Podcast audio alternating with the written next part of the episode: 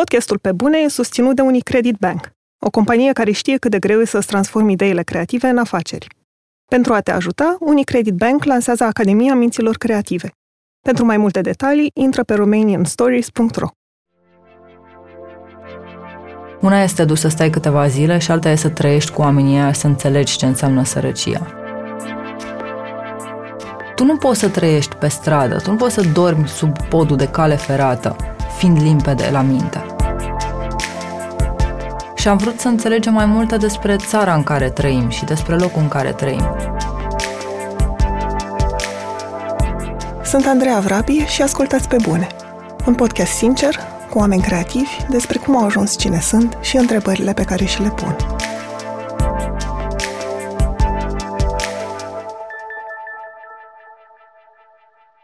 În noiembrie 2013, jurnalista Elena Stancu și fotograful Cosmin Bumbuț s-au mutat într-o autorulotă de 5 metri pătrați, renunțând la slujbele lor și la o garsonieră în care stăteau cu chirie, pentru că își doreau să documenteze și să înțeleagă mai bine România de azi. Decizia i-a oferit Elenei libertatea de a lucra la subiectele care o interesează, fără presiuni comerciale sau de timp, un beneficiu care a depășit disconfortul vieții de zi cu zi într-o autorulotă.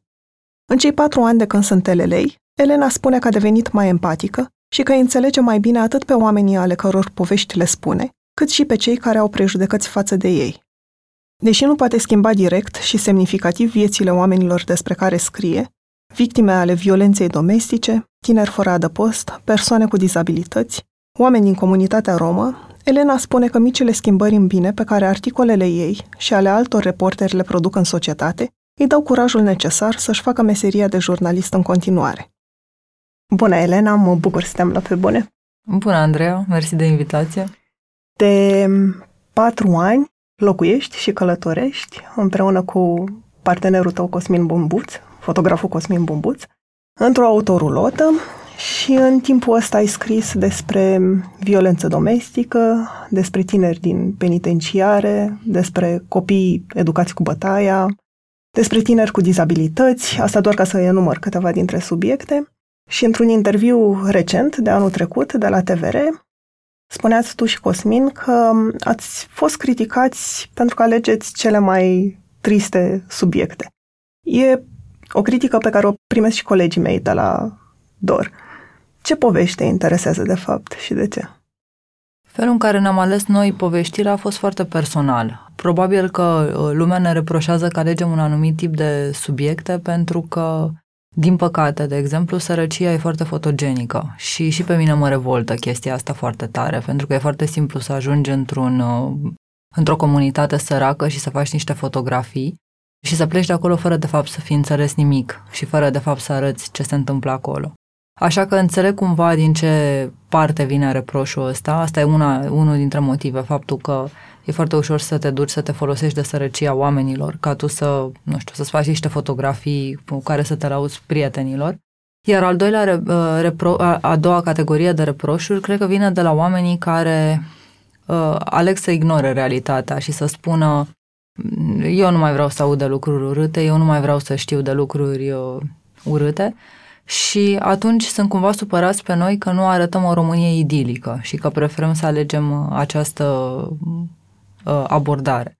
Noi ne alegem subiectele într-un mod foarte egoist și personal. Adică atunci când uh, am început să lucrăm la violență domestică, eu am făcut-o ca pe un soi de terapie, pentru că eu am fost educată de părinți cu bătaia. Eu am o grămadă de probleme emoționale acum ca adult și am vrut să înțeleg cu ce se confruntă alți oameni din generația mea, pentru că am făcut parte dintr-o generație în care toți copiii erau educați cu bătaia.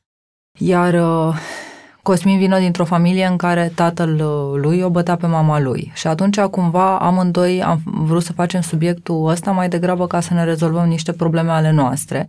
Și pe măsură ce am lucrat la acest uh, proiect, pentru că s-a întins pe parcursul a doi ani, primii doi ani în care am stat în mașină, cam asta cam la asta am lucrat, au fost foarte multe povești uh, și legate de uh, tinerii din penitenciar care ajung să comită fapte de violență, dar cu care dacă încep să discuți, afli că au avut o copilărie îngrozitoare și cu oameni din bula noastră, intelectuali, cum i-am uh, catalogat noi, care la fel au trăit tot felul de abuzuri în copilărie despre care le e foarte greu să vorbească acum și cu zona asta de sărăcie, în care contextul violenței domestice e legat de faptul că tu n-ai ce să le dai copiilor să mănânce, că chestia asta te frustrează, trăiești într-o grijă și într-o frică permanentă. Și atunci când am ajuns în zona asta de sărăcie, noi nu știam ce înseamnă sărăcia până când n-am trăit într-o astfel de comunitate. Mai făcut sărăm materiale cât am lucrat eu la Marie Claire sau uh, când mai plecam cu Cosmin în diverse locuri, dar una este dus să stai câteva zile și alta este să trăiești cu oamenii aia, să înțelegi ce înseamnă sărăcia. Și pe urmă, în momentul în care am înțeles că sărăcie înseamnă să n-ai în casă mese și scaune, să ai doar niște canapele sau niște paturi, de multe ori găsite pe la gunoi sau aruncate de alți oameni, în care se înghesuie toată familia și doarme, să n-ai vase din care să mănânci, să n-ai uh, uh, suficiente tacâmuri, să mănânci cu mâna, în momentul în care am înțeles că analfabetism nu înseamnă doar să nu știi să scrii și să citești, că analfabetism înseamnă să nu știi zilele săptămânii, că analfabetism înseamnă să nu știi ce vârstă au copiii tăi și să nu știi ce vârstă ai tu. Analfabetism înseamnă să nu poți citi ceasul. Și în momentul ăla ne-am dat seama că vrem să aflăm mai multe despre România asta, pentru că, în primul rând, noi suntem minoritari în bula noastră. Cea mai mare parte a României nu trăiește într-o sărăcie extremă ca cea pe care am descris-o înainte, dar uh, se confruntă cu foarte multe probleme care sunt la limita sărăciei și am vrut să înțelegem mai multe despre țara în care trăim și despre locul în care trăim. Apoi au apărut comunitățile de romi. Eu fiind din Craiova am cunoscut foarte mulți romi. Uh, numai că atunci când eram mică mi se spunea că țiganii sunt răi, că trebuie să mă feresc de țigani. Părinții mei fiind uh, doctori, s-au confruntat cu niște tatai profund rasist. Mama și tata sunt doi oameni complet diferiți. Pe cât de rasist e tata, pe atât uh, de plină de empatie e mama și pe atât de uh, mult stă cu uh, copiii rom și cu copiii săraci și lucrează cu ei. Dar tata este profund rasist. Și tata tot timpul m-a crescut spunându-mi ce răi sunt uh, țiganii, ce nasoi sunt, el având și uh, niște experiențe îngrozitoare pe care oamenii care luptă pentru drepturile uh, minorităților ar trebui să le înțeleagă. Pot să dau un exemplu scurt? Sigur, sigur când tata încă era doctor, că acum a ieșit la pensie, uh, ea a fost internat un uh, rom din Craiova care avea diverse afaceri ilegale, adică avea, nu știu exact ce făcea atunci, habar n-am, trafic, nu știu, habar n-am. Și uh, el avea o boală gravă și tot timpul era vizitat la spital de, foarte, de o familie foarte numeroasă. În perioada aceea, când eram eu mică, condițiile din spitale erau mult mai proaste și decât sunt acum. Și atunci el împărțea salonul cu foarte mulți uh, alți pacienți. Și uh, ceilalți pacienți au început să se plângă tatălui meu, care atunci cred că era directorul spitalului sau șeful, uh, șeful de secție, nu mai țin minte în ce perioadă era. Tata uh, i-a zis respectivului pacient, te rog frumos să limitezi numărul de oameni care te vizitează pentru că îi deranjezi pe ceilalți pacienți care, la fel ca tine, sunt foarte grav bolnavi. Și a doua zi, pe pacientul care a făcut această plângere l-a găsit legat de pat. Și tata în secunda 2 s-a dus și l-a externat pe respectivul pacient care era bolnav și a spus este perfect sănătos, trebuie externat. A fost modul lui în care a știut să gestioneze o astfel de situație, pentru că la momentul respectiv nu exista o instituție care să-l ajute, nu avea niciun fel de pârghie ca el să îi protejeze pe ceilalți pacienți. Și atunci a avut un număr de, nu mai știu câți pacienți erau în salon, 5, 7, 10, versus un singur pacient. Și el a ales că vrea să-i protejeze pe aia care sunt mai mulți și să-l externeze pe cel care era bolnav. După care tata a început să primească telefoane. Ai două fete. Una învață acolo la școala 2, ailaltă e studentă la medicină. Știm. O perioadă de șase luni, tata a venit și ne-a luat întâi pe mine de la școală și pe urmă pe sora mea de la facultate și ți minte că avea o bâtă băgată în uh, mâneca de la geacă, că era iarnă. Și atunci experiența asta l-a făcut pe tata să fie profund rasist. Un rasist cu care eu mă cert adeseori cu tata și avem foarte multe uh, discuții de genul ăsta pentru că tata din, uh, nu-l mai pot scoate din experiența asta, la fel cum pe mulți alți oameni din Craiova care uh, au avut astfel de experiențe, nu poți să le explici. Stai un pic, asta înseamnă sărăcia, asta înseamnă lipsa de educație, nu are nicio legătură cu etnia. În realitate, uh, fie că ești român, fie că ești sârb sau fie că ești american sărac, vei reacționa la fel, pentru că la asta duce sărăcia. cu tata nu poți discuta. Și atunci mi-am dorit foarte tare să cunosc comunitățile de rom din copilăria mea despre care n-am știut aproape nimic și de care am fost ținută foarte departe în ideea că voi fi protejată. Și am mers la Corcova, unde întâmplător, pentru că nu ne-am dus să căutăm subiectul ăsta în Insta, noi ne-am să bem vin, dar vis-a-vis de cramă era uh, această comunitate de rom căldărari, cu care ne-am împrietenit și pe care am început să-i cunoaștem. În momentul acela, am realizat ce oameni extraordinari sunt acolo. Pentru că ei acum, noi, noi suntem neamuri, acum le-am moșit fetița, suntem moșii lor, nimeni nu mai spune Lena și Cosmin, suntem moașă și moșule. Asta venind din 2014 am cunoscut această comunitate, asta întâmplându-se în patru ani în care noi ne-am dus frecvent în acea comunitate. Și cunoscându-i pe ei, mi-am răspuns la o grămadă de întrebări din copilăria mea, legate de uh, Uh, de unde vine rasismul, uh, ce se întâmplă cu ei, de ce se izolează, de ce le e lor frică. Și Marina, soția lui Geo, avea o problemă de sănătate. Nu reușea să o scoată la capăt cu diagnosticul, pentru că probabil îi fusese pus un diagnostic la Severin, dar n-a avut nimeni răbdare să le explice pe înțelesul lor. Și atunci am dus-o la tata. Și uh, am mers cu tata, el uh, e pensionat, dar încă mai lucrează la o policlinică care are contract cu casa. I-am luat, uh, Marina este asigurată medical, i-am luat uh, trimitere de la medicul de familie. Iar lui tata i-a plăcut foarte tare și de Geo și de Marina. Ei chiar sunt niște oameni mișto, sunt foarte carismatici. Și cumva a fost așa ca un cerc. Mi, s-au, uh, mi s-a răspuns la toate întrebările din copilărie și am rezolvat și problema cu rasismul tatălui meu și a fost bine. Povestește-mi puțin despre cum lucrați. Când vă hotărâți pe un subiect, cum găsiți comunitatea în care să intrați? Uh, subiectele noastre sunt, uh, că multă lume ne-a întrebat dacă ajungem într-o comunitate și, ah, uite un subiect. Și uh, noi, de fapt, cam știm la ce urmează să lucrăm, pentru că în primii doi ani am finanțat subiectele prin burse și atunci uh, uh, nouă ne-a plăcut foarte tare bursele pentru că și ultimul căldărar l-am făcut cu bursa de la DOR, viitor la purtător, pentru că nu e atât de important neapărat ajutorul financiar, cât faptul că ai un deadline, ai, o, ai ceva de făcut și trebuie să-l termin pentru că trebuie să-l termin. Și atunci te mm, pune la lucru. Pentru că atunci când ești freelancer, ești să lași lucrurile să stea deoparte. Și atunci, în primii doi ani, noi aveam în minte ce trebuie să facem, știam că vrem să ajungem în penitenciare, să vorbim cu acești tineri uh, care sunt închiși pentru fapte de uh, violență. Uh, lucraserăm cu Salvați Copiii și am rugat să ne recomande niște comunități sărace și să ne ajute să intrăm acolo. Și atunci cam știam în ce zonă vrem să mergem. La Corcova a fost o întâmplare pentru că unul dintre abonații noștri la vederi e Șerban Dâmpovicianu, care e unul dintre patronii Cramei Corcova și ne-a invitat la un vin. Și na, ne-am dus la un vin.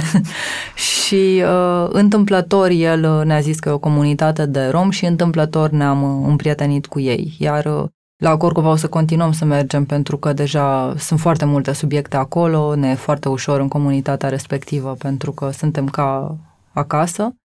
Apoi uh, am primit un grant de la Ambasada Norvegiei și am documentat o parte dintre proiectele sociale finanțate de ei. Și atunci noi am avut o listă de proiecte din care ei au multe proiecte, au 800 de proiecte, dar noi am zis că nu ne interesează decât cele în zona socială, și atunci ne-am ales câteva lucruri care ne interesează pe noi, pe educație, pe comunități de rom, pe integrare, pe persoane cu dizabilități. Și atunci am mers în, în zona asta. Deci, noi teoretic nu prea ajungem într-o comunitate și descoperim un subiect, cam știm ce, ce avem de lucru. Cum câștigați încrederea oamenilor când ajungeți într-o comunitate? Avem tot timpul din lume, ăsta e avantajul nostru. Noi, uh, toamna trecută, am fost uh, la scurt timp după ce a fost scandalul micilor din Odorheiul Secuiesc de la Kaufland. Am uh, nimerit lângă Odorheiul Secuiesc într-un sat Dârjiu. Și îți dai seama că doi români, după scandalul cu micii, au venit să cunoască o comunitate de secui, să facă ceva material cu secui. Eram, eram foarte dubioși în comunitatea respectivă. Mai trăiam și într-o rulotă, parcaseră în rulota lângă biserică. Nu, era, eram ciudați. Și am vorbit cu preotul unitarian ca să ne ajute să ne integrăm în comunitatea respectivă. Și uh, preotul care era destul de sceptic, destul de reticent, a zis, uite, astăzi nu am timp, mâine poate și așa, nu prea am timp. Și le-am spus, nicio problemă, stăm aici până aveți timp. Dacă aveți timp peste o săptămână, aici ne găsiți doar apă să ne dați din când în când. Dar avem tot timpul din lume, nu, nu plecăm nicăieri. Și atunci, în momentul ăla, s-a relaxat, pentru că se aștepta să venim, să luăm trei interviuri și să plecăm.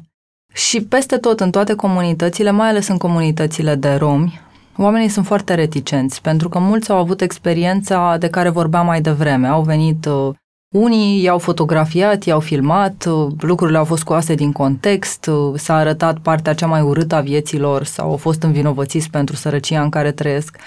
Și atunci erau reticenți. Dar ducând, inclusiv la Corcova au fost foarte reticenți la, la început.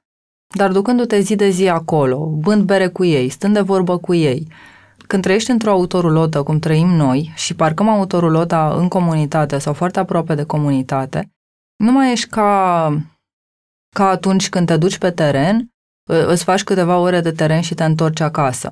Practic, ai terminat orele de interviuri, dar ce ai putea să faci în Corcova? Tot cu Geo să bei o bere ca distracție, pentru că n-ai ce să faci acolo. Și atunci noi trăind cu ei și fiind la fel de vulnerabil ca ei, și noi le povestim cum am trăit în rulot. A, voi trăiți ca noi, a zis Geo, că și noi în Franța mai stăm acolo la barăci, unii au rulote.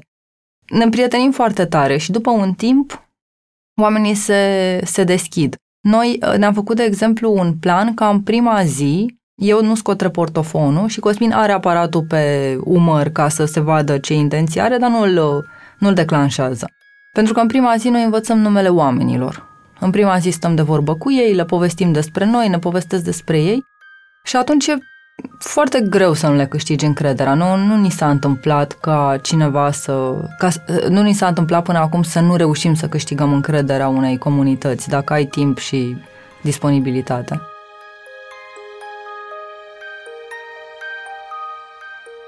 Podcastul Pe Bune e susținut de Unicredit Bank – o companie care crede în mințile creative și alături de antreprenorii care vor să-și transforme ideile în afaceri. Orice afaceri creative, de la bistrouri la studiouri de design și la produse de tot felul. Ca să te ajute să crești mai repede, banca te așteaptă în această primăvară la școala de businessuri altfel. A treia ediție a Academiei Minților Creative.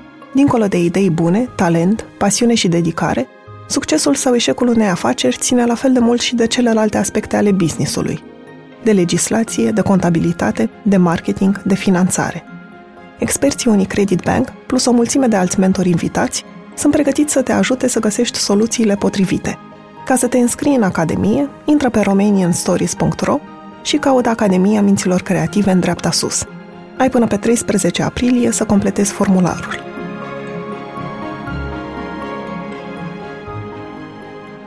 Pentru că există apropierea asta între voi și oamenii despre care scrieți sau pe care îi fotografiați, simți că ai o responsabilitate să le schimbi viața în bine, că simpla voastră prezență acolo creează așteptări pentru ei? Da, și ăsta este un lucru foarte trist, pentru că tu nu poți să le schimbi viața în bine. Și sunt foarte puține lucruri pe care tu le poți face în realitate pentru ei. Pentru că tu ești jurnalist și treaba ta oricum nu e să le schimbi lor viața în bine, treaba ta e să le spui povestea. Plus că tu nu rezolvi problema ajutând o comunitate, pentru că sunt multe alte. În comunitatea aia te-ai nimerit tu, da? Comunitatea respectivă, sărăcia cu care se confruntă comunitatea respectivă e un fenomen. Prima oară am fost în, uh, în Mironeasa și uh, Acolo e un sat foarte sărac, lângă Iași, la 30 de kilometri de Iași. Și atunci, acolo am avut primul contact cu sărăcia de care îți povesteam mai devreme. Noi știam că nu e bine să ofer cadouri. Trăiserăm uh, experiența asta și am uh, ajuns la concluzia că nu e bine să ofer cadouri din mai multe motive. Odată pentru că tu poți să le influențezi uh, felul în care îți vorbesc sau felul... Ei simt nevoia să performeze ceva dacă au primit ceva. Deci Nouă îi se pare profund lipsit de etică să le uh, dai ceva. Apoi pentru că ultima, am fost odată la Hetea, în județul Covasna, unde e o, săra, o comunitate foarte, foarte, foarte săracă, mult mai săracă și decât asta din Iași. Și l-am dus copiilor Eugenii. Și evident a ieșit acolo o bătaie între copii care are două Eugenii, ăia mai mici au rămas fără Eugenii, le-au luat toate Eugeniile alea mai mari, a fost, a fost nasol. Și ne-am dus cu acest plan, după care îți dai seama că tu nu ai cum să nu intervii, pentru că era o fată de 12 ani care mergea la școală și care era foarte isteață și de care nouă ne-a plăcut la nebunie.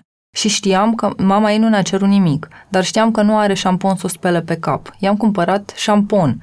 Normal că le-am cumpărat biscuiți când am văzut că dimineața pleacă la școală fără să mănânce nimic. Sau normal că le-am cumpărat sucuri și alte lucruri, pentru că nu poți să nu o faci. Nu ai cum să nu o faci. Acestea au fost micile noastre chestii peste care am trecut, adică le-am dat inclusiv oamenilor străzii din satul mare, le-am dat bani să-și cumpere prenadez.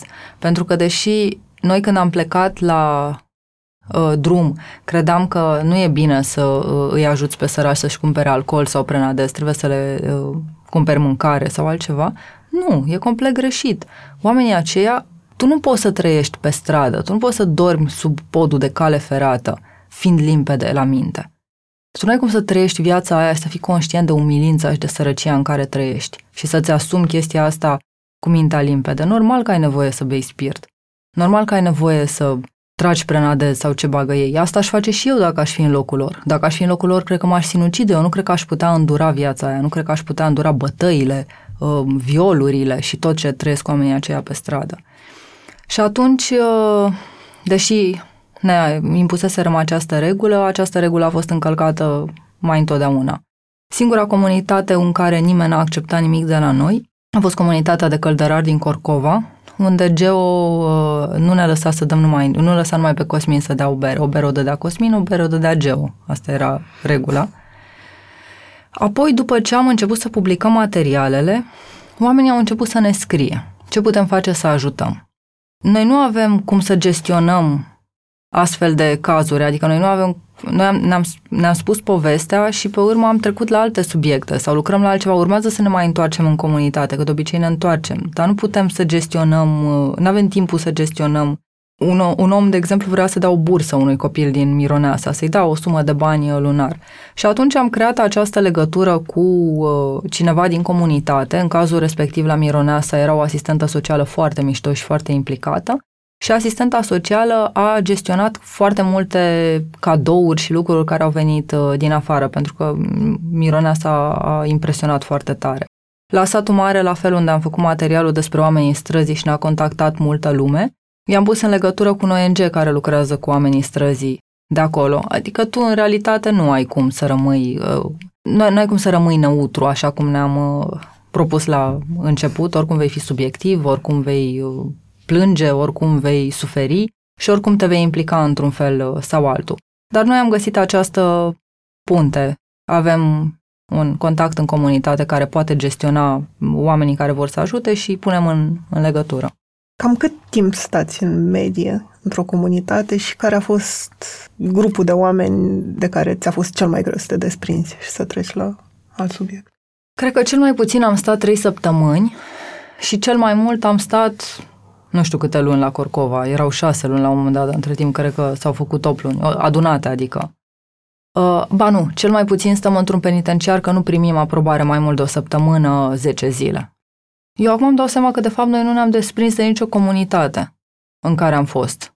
Pentru că la Corcova ne întoarcem mereu, la satul mare ne-am reîntors și ne-am întâlnit cu oamenii străzii de acolo, cu Mironeasa am ținut legătura și am aflat că, din păcate, o victimă a violenței domestice despre care noi scriseserăm, Maria, Maria a fost ucisă de, de soțul ei.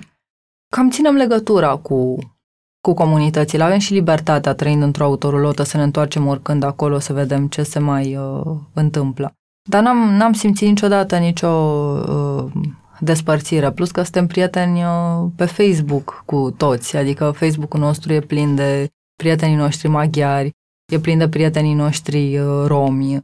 Cu toți ținem legătura pe Facebook, toți sunt uh, legați și la un moment dat uh, eu și Cosmine gândeam că ne-am dorit foarte tare să facem o petrecere în care să invităm pe toți la aceeași petrecere. În toți anii ăștia ne-am dat seama că uh, toate grupurile acestea nu, cuno- nu, nu se cunosc între ele și au tot felul de prejudecăți legate de celălalt grup. Romii nu acceptă homosexualitatea sub nicio formă.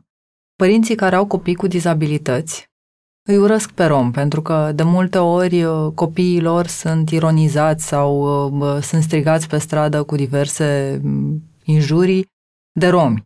Ei nu-și pun problema să înțeleagă contextul sau să înțeleagă cu ce frustrări cresc acești copii uh, de romi și ce, ce bat jocuri au suferit și ei la rândul lor, pentru că nu le-a spus nimeni despre asta. Românii nu-i suportă nici pe romi, nici pe unguri. Bineînțeles, eu acum fac niște generalizări uh, extreme, pentru că nu-i, uh, nu, nu sunt toți, uh, nu toți românii nu-i suportă pe unguri sau pe rom și nu toți copiii, toți părinții copiilor cu dizabilități nu-i suportă pe romi. Fac niște generalizări de, care să mă ajute să exemplific. Nu mai țin minte acum ce mai erau, dar știu că toate aceste comunități în general au foarte multe prejudecăți una legată de alta și ne-am dorit foarte tare să facem o petrecere la care să invităm pe prietenii noștri din Corcova, pe prietenii noștri care trăiesc pe stradă în satul mare, pe secui, pe uh, prietenii noștri gay și să îi aducem pe toți la oaltă. Există vreo poveste pe care ai spus-o, simți că din punct de vedere jurnalistic ai făcut tot ce se putea face, dar în același timp îți rămâne în minte și te întrebi dacă puteai să faci mai mult? La toate. Adică n-am, n-am, n-am nicio poveste la care să mi se fi întâmplat să zic că am făcut-o perfect și e bună. La toate îmi dau seama, mai ales când scot interviurile, că de ce n-am întrebat chestia asta, de ce n-am întrebat chestia asta. Și sigur că poți să dai un telefon și să întrebi, dar una e când îți curge conversația și strecori o întrebare în timpul conversației și alta e să sun și să întreb ceva la telefon. Nu. Întotdeauna simt că, că îmi lipsește ceva. Nu există niciun material de care să zic e făcut am făcut tot ce mai puteam. mult în alt sens și, și mă gândesc tot la Maria din Mironeasă. Dacă te-ai întrebat în cazul ei dacă puteai să faci mai mult și să nu o, se da. termine cum s-a terminat. Noi atunci am am avut un șoc când, când am aflat că a murit. A, a fost, îți dai seama ce impact a avut, adică ne-am pus pe plâns și și acum ne gândim, am rămas săptămâni întregi gândindu-ne la asta, dacă puteam face ceva, ce, put, ce am fi putut face ca de, să scoatem descrie de acolo. puțin povestea ei pentru cei care nu știu. Uh, pe Maria am cunoscut-o la Mironeasa, era mama a opt copii și era torturată de soțul ei, pentru că ce trăia acea femeie nu este bătaie, este tortură. Era arsă cu țigara, a fost bătută până când i-a spart splina, a fost legată cu cabluri, a, a, a trăit niște lucruri îngrozitoare. În comunitatea respectivă din Mironeasta sunt două asistente sociale foarte mișto care încearcă să le ajute pe aceste uh, femei au dus-o la spital de câteva ori, iar când uh, bărbatul uh, ei a spart splina, au dus-o într-un adăpost pentru victimele violenței domestice în Iași. Numai că femeia asta, mama a nouă copii, nu putuse să uh, ia cu ea decât copilul pe care l-a lăpta. Nu a putut să ia pe toți ceilalți, care ar fi ocupat toate locurile din adăpost, așa că împreună cu tatăl au rămas toți copiii ceilalți.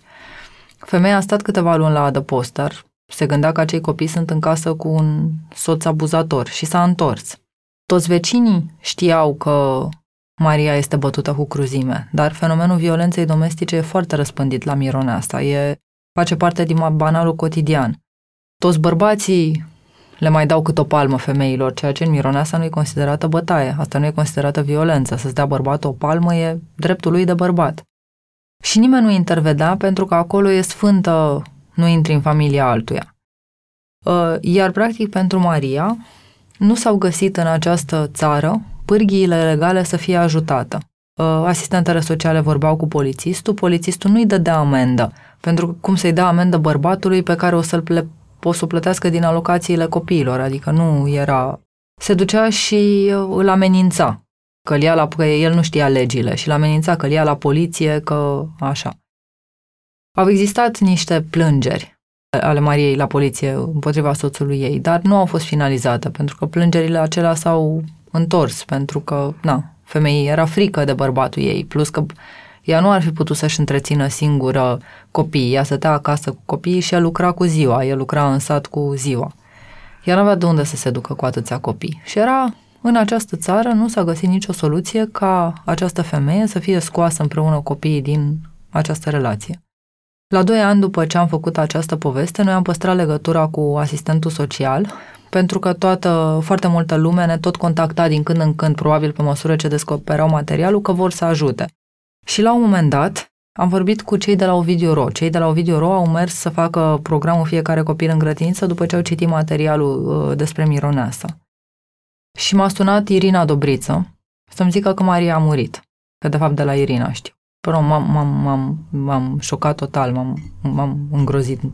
Și am sunat, uh, am sunat-o pe asistenta socială, care de altfel îmi zisese în material că această femeie va muri de mâna bărbatului ei pentru că nu se poate găsi o soluție.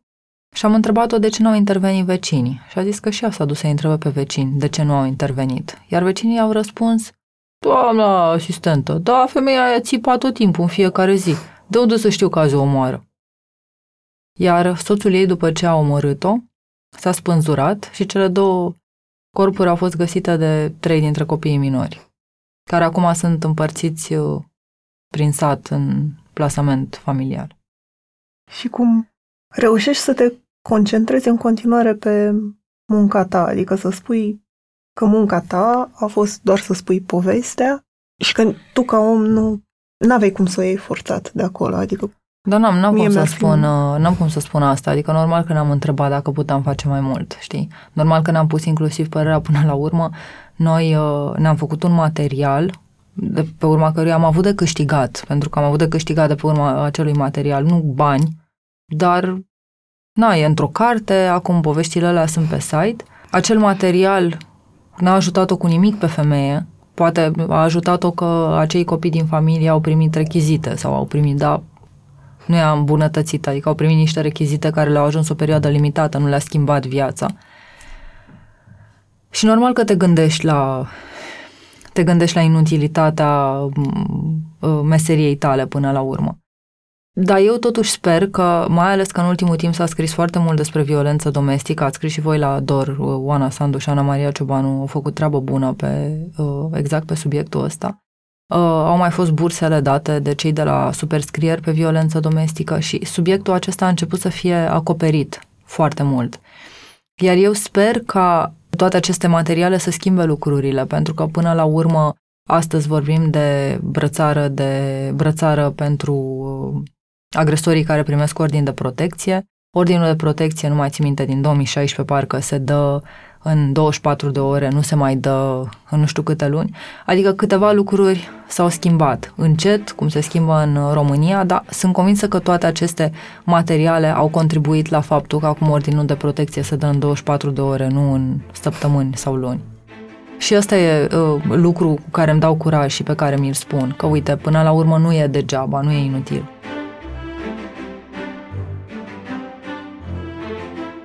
La pe bune ați ascultat de la jurnaliști și scriitori până la ilustratori și artiști, povestind despre cum lucrează și întrebările pe care și le pun în munca lor. Poveștile sunt diferite, dar dacă există un numitor comun pentru toți acești oameni, acesta e dedicarea pentru ceea ce fac și dorința de a fi productiv toată viața lor. Dacă îți dorești să lucrezi alături de un astfel de om, apelează la Best Jobs. Best Jobs e diferit de alte opțiuni de recrutare, pentru că plătești doar dacă ai rezultate – adică oameni calificați pentru jobul tău. Dacă nu-ți plac aplicanții, nu plătești. În plus, Best Jobs folosește un algoritm pentru a asigura cel mai bun matching dintre candidați și joburi și te ajută și cu promovarea anunțului în social media. Publică azi un anunț gratuit și pregătește-ți deja întrebările pentru interviu.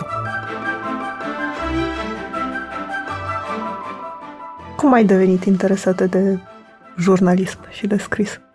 Scriu de când mă știu, adică scriu de la 12 ani. Mă rog, când scriam la 12 ani, scriam niște poezii penibile și așa, nu eram interesată de uh, jurnalist, dar îmi doream să, să scriu.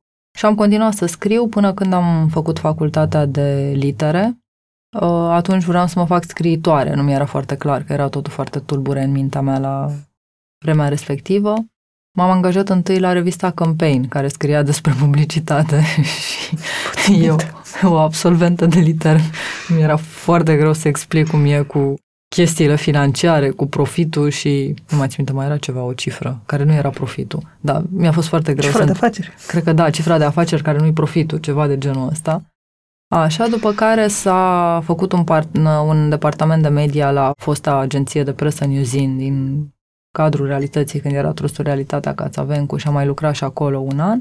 După care m-am angajat la Marie Claire. Și uh, la Marie Claire, de fapt, mi-am dat seama că îmi plac foarte tare reportajele sociale, pentru că eu la Marie Claire am fost, uh, am fost angajată pe latura asta socială. Eu trebuia să fac materiale sociale. Mi se părea atunci un lux ca am o lună de zile să lucrez la un material față de mine care veneam dintr-o agenție de presă.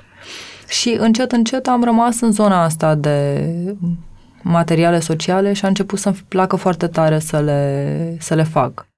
L-am cunoscut și pe Cosmin, pe acolo ne-am cunoscut la Marie Claire, unde făceam împreună, lucram împreună, eu scriam, el făcea fotografie, evident. și am rămas, am devenit din ce în ce mai interesată de, de latura asta. La finalul lui 2013, când ați hotărât să vă mutați într-o autorulotă, motivul fiind că doar așa puteți financiar să documentați poveștile pe care voiați să le documentați. Cum îți imaginai că o să fie și cum a fost în realitate mutarea asta? Noi atunci am câștigat o bursă oferită de Centru Carter și, de fapt, noi ne-am planificat să ne stăm în autorulotă următorul an. Noi nu știam ce o să se întâmple pe urmă, adică știam că un an de zile trebuie să lucrăm la acest proiect că vrem să înțelegem cultura violenței în toată România, că vrem să intrăm în foarte multe penitenciare, că vrem să mergem în diverse comunități. Și era clar că nu ne permitem financiar să păstrăm și uh, garsoniera închiriată, pentru că deși eu am un apartament în București, noi stăteam într-o garsonieră închiriată ca să fim uh, în centru și să fim aproape de băiatul Cosmin de Matei. Și uh, ne-am dat seama că nu se poate, am renunțat la la garsonieră uh, și uh, o vreme am trăit din burse. Bursa Carter era 5.000 de euro, ceea ce dacă trăiești într-o autorulotă sunt niște bani. Uh, mai trăiam din chiria apartamentului meu, care tot așa măcar era o sumă constantă de bani. Și nu știam ce o să se întâmple. Eu când m-am mutat în mașină eram atât și și Cosmin. Eu eram foarte frustrată pentru că deși la Marie Claire a fost un job ok, Uh, pe măsură ce a venit criza, am început să primesc tot felul de sarcini care nu-mi plăceau, în afară de scris. Uh, dintr-o conjunctură pe care nu mi-am dorit, am ajuns redactor șef adjunct. Ca redactor șef adjunct trebuia să faci tot felul de chestii. Uh, mai apăreau advertoriale, mai apăreau... Și nu... Simțeam că îmi pierd timpul. Adică în loc, practic, în loc ca cel mai important lucru pentru mine să fie să fac acel reportaj lunar sau un reportaj, un interviu și ce materiale mai aveam eu, pagina de carte, cel mai important lucru era să fac toate aceste lucruri care mie mi se păreau neimportante și că nu ar trebui să le fac eu.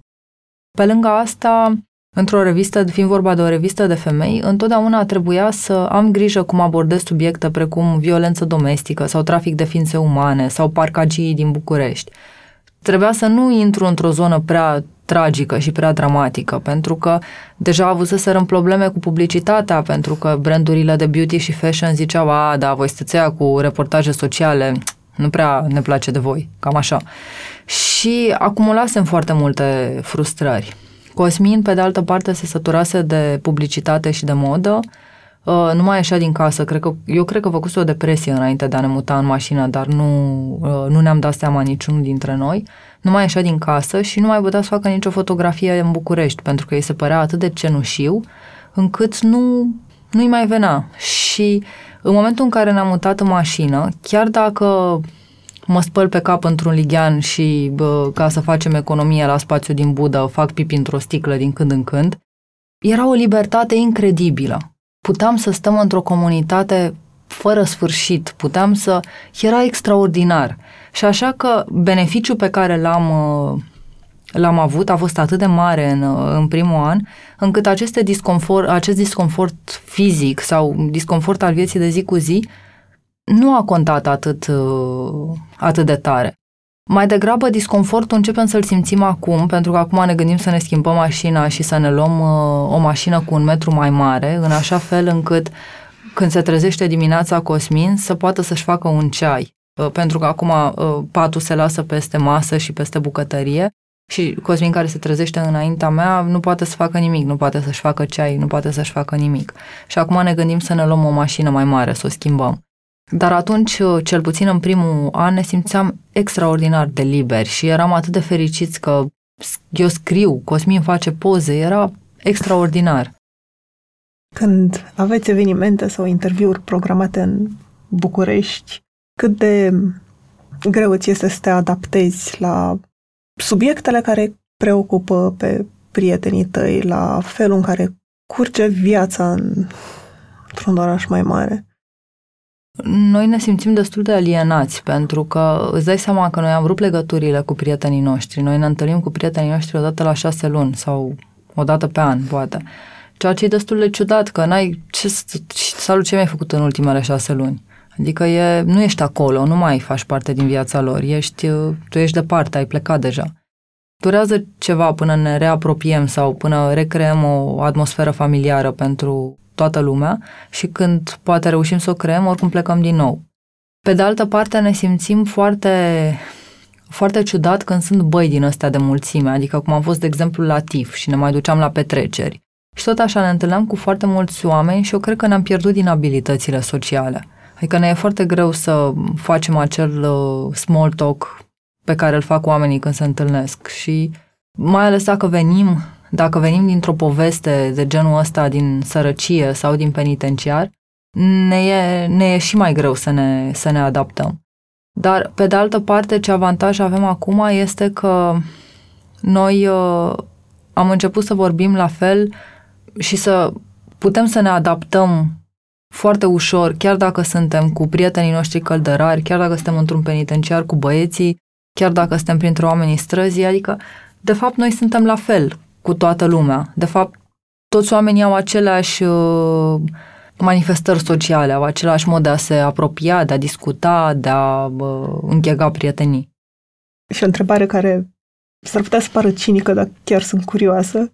Crezi că um, faptul că locuiți într-o autorulotă a ajutat într-un fel la promovarea materialelor? Adică că au ajuns cumva la oameni la care poate altfel n-ar fi ajuns dacă erau doar publicate într-un, nu știu, pe un site sau... Din păcate, da. Sunt convinsă că mulți oameni știu despre noi, că trăim într-o autorulotă și că mergem în Grecia și Cosmin a pus o poză cu două pahare de vin pe o plajă, decât să fi citit materialele noastre. Ok, faptul, înțeleg că oam- oamenilor li se pare exotic ce facem noi, că, na, trăim într-o autorulotă și suntem un pic ciudați. Dar uh, ceea ce mă întristează este că oamenii cărora le place stilul ăsta de viață sau li se pare foarte mișto ce facem noi, de fapt, dacă îi întreb, îți dai seama că ei nu ne-au citit materialele, ei n-au intrat pe site să citească despre sărăcie și despre bă, lumea din penitenciare. Ei, de fapt, ne-au văzut pe Facebook că trăim într-o autorulotă și ne plimbăm. Dar nu-i uh, uh, întotdeauna așa, pentru că noi avem, noi trăim din abonamente la vederi. Și avem, uh, noi ținem legătura cu abonații noștri, le scriem din când în când mail-uri, uh, le spunem ce facem, ce se întâmplă cu noi, iar acești oameni care sunt abonați la vederi sunt niște oameni extrem de informați și de implicați, la un moment dat chiar ne-au apucat emoțiile pentru că ne-am dat seama că oamenii ăștia care ne urmăresc, ne urmăresc pe bune și știau materialele în profunzime și aveau niște întrebări foarte pertinente și foarte, uh, foarte mișto. Așa că cred că cei care ne sunt abonați sunt oameni care sunt interesați de probleme sociale și sunt interesați de realitate și de România. Dintre cei care ne urmăresc, probabil o parte ne urmăresc pentru că trăim într-o autorulotă. Pentru că tot ai adus vorba despre Facebook tu încerci prin munca ta să aduci puțină lumină sau să ajuți cititorii să înțeleagă de ce sărăcia e complexă, de ce e foarte greu să ieși din sărăcie, de ce unii copii nu merg la școală sau renunță după câteva săptămâni. Dar în continuare, pe pagina voastră de Facebook, pe TLL, primiți zeci de comentarii rasiste, pline de ură, pentru oamenii despre care scrieți. ți-ai dezvoltat vreun mecanism de protecție? Cum faci să nu te afecteze toate reacțiile astea? Nu ai cum să te, să te protejezi. Eu sunt, uh, uh, sunt mai echilibrată, să zic, decât Cosmin, dar Cosmin se înfurie îngrozitor. Deci se înfurie îngrozitor. Și, de fapt, știi care ce mă afectează cel mai tare? Cea mai mare problemă e rușinea. Noi suntem prieteni pe Facebook cu toți căldărarii. Toți oamenii ăștia, prietenii noștri, văd acele comentarii. Iar pe mine asta mă, mă, mă îngrozește, pentru că o mare parte o raportăm la Facebook, dar din păcate din Facebook-ul nu deși cu țigani, cu chestii nasoale, să fie sterilizați, sunt foarte nasoale comentariile alea, nu le, uh, nu le blochează. Din 10 comentarii pe care le raportăm, primim uh, uh, răspuns că doar două au fost cu probleme și nu știu ce o să le facă. Le ștergem și le dăm bloc, de obicei, că nu avem ce să facem. Dacă există cale de dialog, că sunt unele comentarii cu care n-ai, nu, nu există dialog, dacă există cale de dialog, încercăm să dialogăm, dar pe, pe mine, de fapt, asta mă întristează cel mai tare, că îl văd prietenii noștri. Și acum când am postat, de exemplu, pe Facebook materialul cu secui, am fost îngroziți că toți prietenii noștri maghiari o să vadă acum cine știe ce comentarii rasiste la noi pe pagină. Și nu s-a întâmplat. Am observat doar cele cu adică materialele doar, cu doar rom. materialele da. cu rom sunt o problemă, dar asta cu, cu secui nu s-a întâmplat, ceea ce ne-a, ne-a, ne-a mirat. N-ai cum să nu te afecteze, dar până la urmă așa, așa arată lumea noastră pentru că nu ne cunoaștem. Eu sunt convinsă că și oamenii care spun comentariile alea pline de ură nu sunt răi cu adevărat. Adică nu cred că dacă i-am duce între căldărari și ar cunoaște, nu și-ar schimba părerea. Dar dacă tu stai închis la tine în casă și nu vrei să comunici în niciun fel cu cei diferiți de tine, oricine ar fi ei, nu ai cum să îi cunoști, nu ai cum să îi înțelegi. Crezi că ai fi putut să faci munca pe care o faci acum singură, fără un partener, coleg, alături? Și nu mă refer la munca fizică, pentru că Cosmin e cel care conduce autorulota, o aprovizionează cu curent și Aruncă apă. Aruncă Aruncă wc ci mai degrabă încărcătura emoțională care e greu de dus de unul singur. Și trebuie să fac o precizare că nu te întreb asta pentru că ești femeie. Dacă ar fi fost Cosmin în fața microfonului, el aș fi întrebat același lucru, pentru că mi se pare ceva greu de dus emoțional de unul singur. Nu cred că am fi făcut-o niciunul dintre noi singuri. Cu siguranță eu aș fi făcut în continuare reportaje sociale, da, în altă formă sau aș fi găsit o altă metodă și Cosmin ar fi făcut în continuare fotografii. Dar uh, să pornim în demersul ăsta heirupistic și să uh, facem un portret al României de astăzi, nu cred că am fi putut-o face niciunul de unul singur. Pentru că ne iubim și suntem foarte fericiți împreună. Nouă ne e bine, nouă ne e foarte bine și pentru că nouă ne e atât de bine, cred că ne e mai ușor să, să împărțim poveștile pe care le aflăm pe drum. Și da, nu, nu, nu cred că aș fi putut să fac chestia asta singură. Niciunul dintre noi n-ar fi putut să facă singur.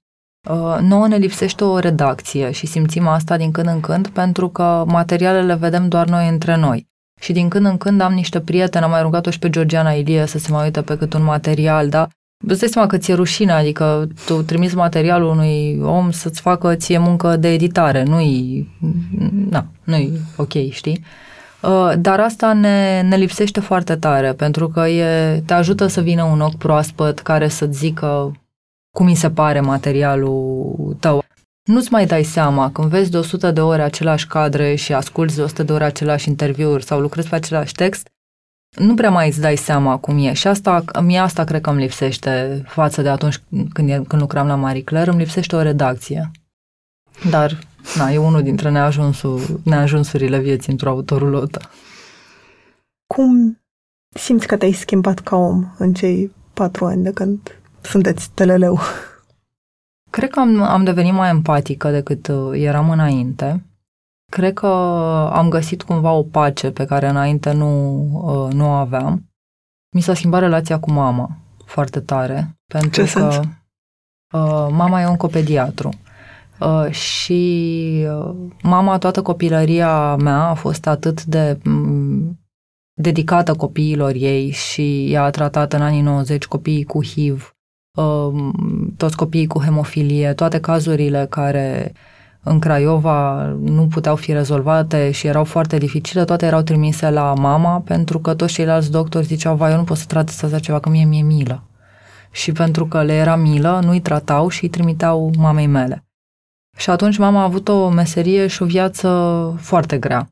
Pe lângă asta se lupta cu tot felul de oameni din spital care chirurgii, de exemplu, care refuzau să-i opereze copiii cu HIV, care aveau tot felul de probleme, că na, nu vreau să-i opereze, scandaluri, presă, acum n-are citostatice, am scris eu pe Facebook, i-au venit, mă rog, a avut, nu, i-a, nu i-a fost ușor. Și uh, relația dintre mine și mama n-a fost una foarte bună, pentru că mama nu avea nici timp, nici răbdare pentru uh, noi și din cauza asta multe dintre turbulențele copilăriei mele și adolescenței mele au fost influențate de chestia asta cu mama. Și eu și cu mama am fost distante mulți ani uh, din viață și uh, cred că acum, uh, de când lucrez la materialele astea și de când am publicat cartea, cumva eu și cu mama ne-am apropiat. Cred că ne-am dat seama amândouă că de fapt semănăm foarte tare, ceea ce nu știam, că de fapt și eu și ea facem cumva același lucru, dar nu, diferit. Și chestia asta mi-a îmbunătățit uh, relația cu mama. Dar în general cred că asta mi-a făcut. M-a făcut mai empatică și uh, mi-a dat o pace și m-a ajutat să înțeleg niște comunități pe care înainte nu le înțelegeam. Pentru că înainte mi se părea că înțeleg rasismul, mi se părea că înțeleg sărăcia, dar nu le înțelegeam. Și acum am început să văd niște nuanțe. Pentru că lucrurile nu sunt alb și negru. Rasiștii nu sunt niște oameni pe care trebuie să-i aruncăm, alergăm cu parul.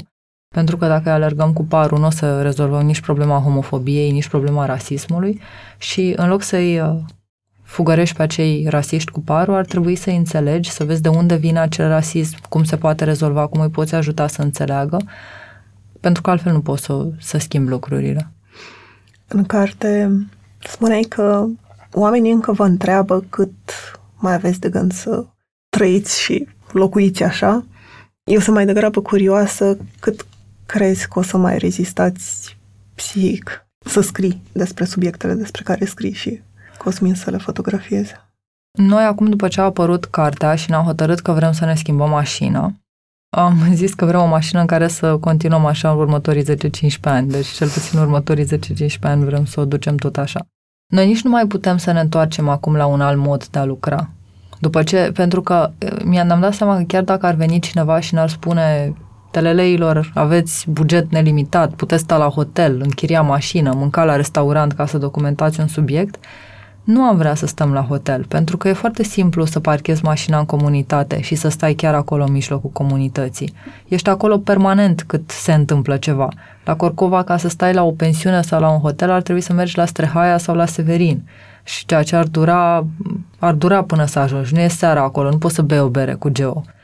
Și de fapt noi vrem să continuăm chestia cu mașina, dar uh, ce vreau să spun era că nu-i totul numai un plâns la noi în mașină și cu subiectele noastre.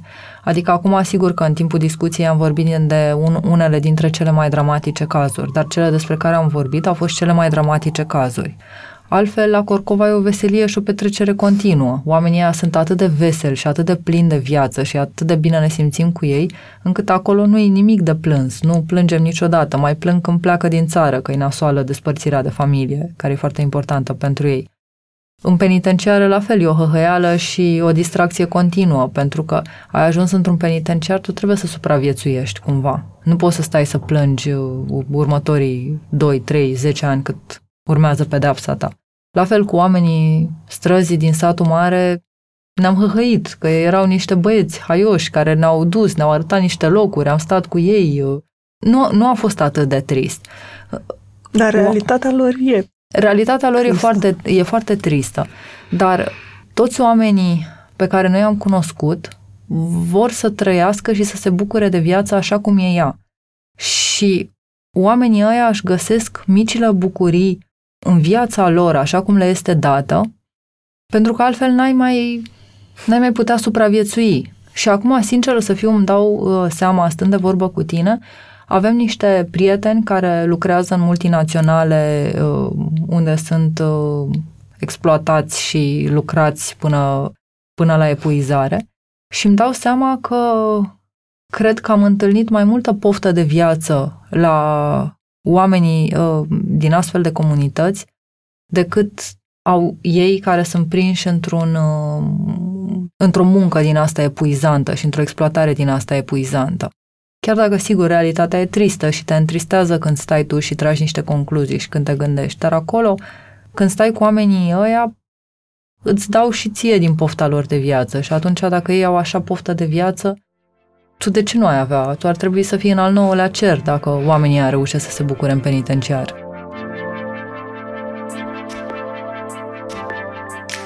Mulțumesc că ne-ați ascultat! Podcastul Pe Bune este produs de Dor, tema muzicală e compusă de Alex Turcu, editor de sonet e Horia Balde și asistent de producție Elena Văduva. Dacă vreți să susțineți munca Elenei și a lui Cosmin, intrați pe teleleu.eu și abonați-vă la vederi.